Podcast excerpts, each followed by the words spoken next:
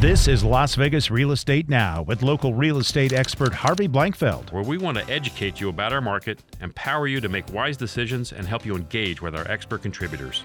Uh, I'm going to talk about some of the misperceptions in, in real estate. Let's let's let's Ooh, carry yeah. the theme. Let's carry the Let's theme. forward reverse this around. one of the things, and these these are things that happen all the time with me, is that uh, you know I, bo- I both list and I both help sellers and buyers. I list properties and I help buyers acquire properties.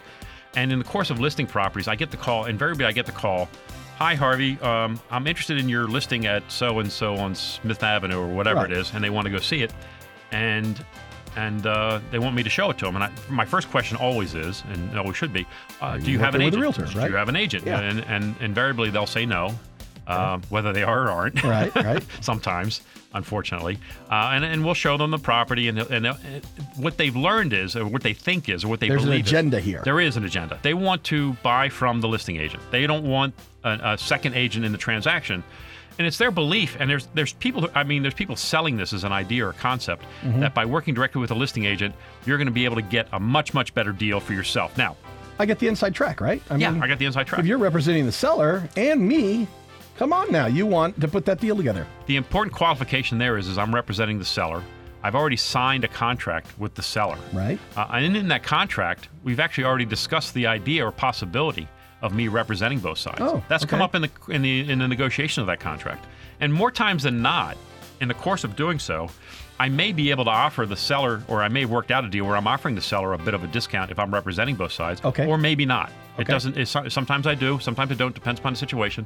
But it may be. But the buyer invariably wants me to give them some money too, and that's what ends up happening. They're saying, Hmm. "Hey, Harv, you know, if I let you represent me, you're going to give me some money, right? You're going to give me some. Some. You're going to give me a deal." First of all, one of the things I will never do, and the question is, Harvey, what will the seller do? What's- Right. What's their best number? Right. What's what are they really going to do? And whenever I list a property, uh, contrary to some what else some other agents do, I don't want to know. I, I always tell my seller before we start, I want you to know something.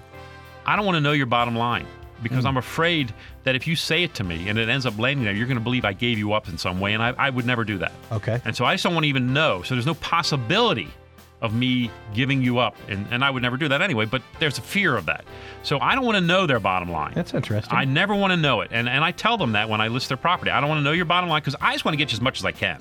do I get a better deal from you if you're the listing agent? Not Do I necessarily. get a better deal from the seller? Not necessarily. Could be, but not necessarily. And here's the problem with it you really don't have an advocate. You really don't, because I my fiduciary responsibility is first to my seller as a listing agent. I have to serve them first. So maybe maybe there's mutually beneficial numbers that'll work for both sides. Right. Maybe not. Maybe, but if there are mutually beneficial, usually the seller's going to get the greater benefit. Once again, I have to say that it doesn't mean you should not have a buyer's agent working with you. And I think the overall cost effectiveness of the transaction becomes into play too. Let's say, for instance, you go through the course of doing the inspection a- and there's a problem Right.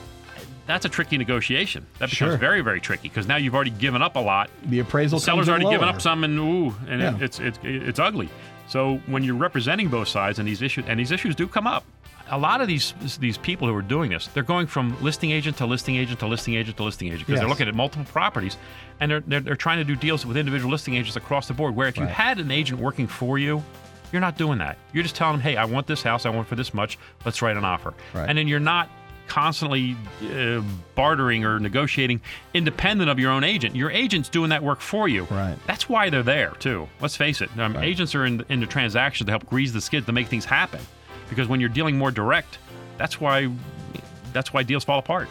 This has been Las Vegas Real Estate Now. Thanks for listening. And remember to tune in every oh Tuesday morning at 9 a.m. on 1015 FM, 720 a.m. KDON.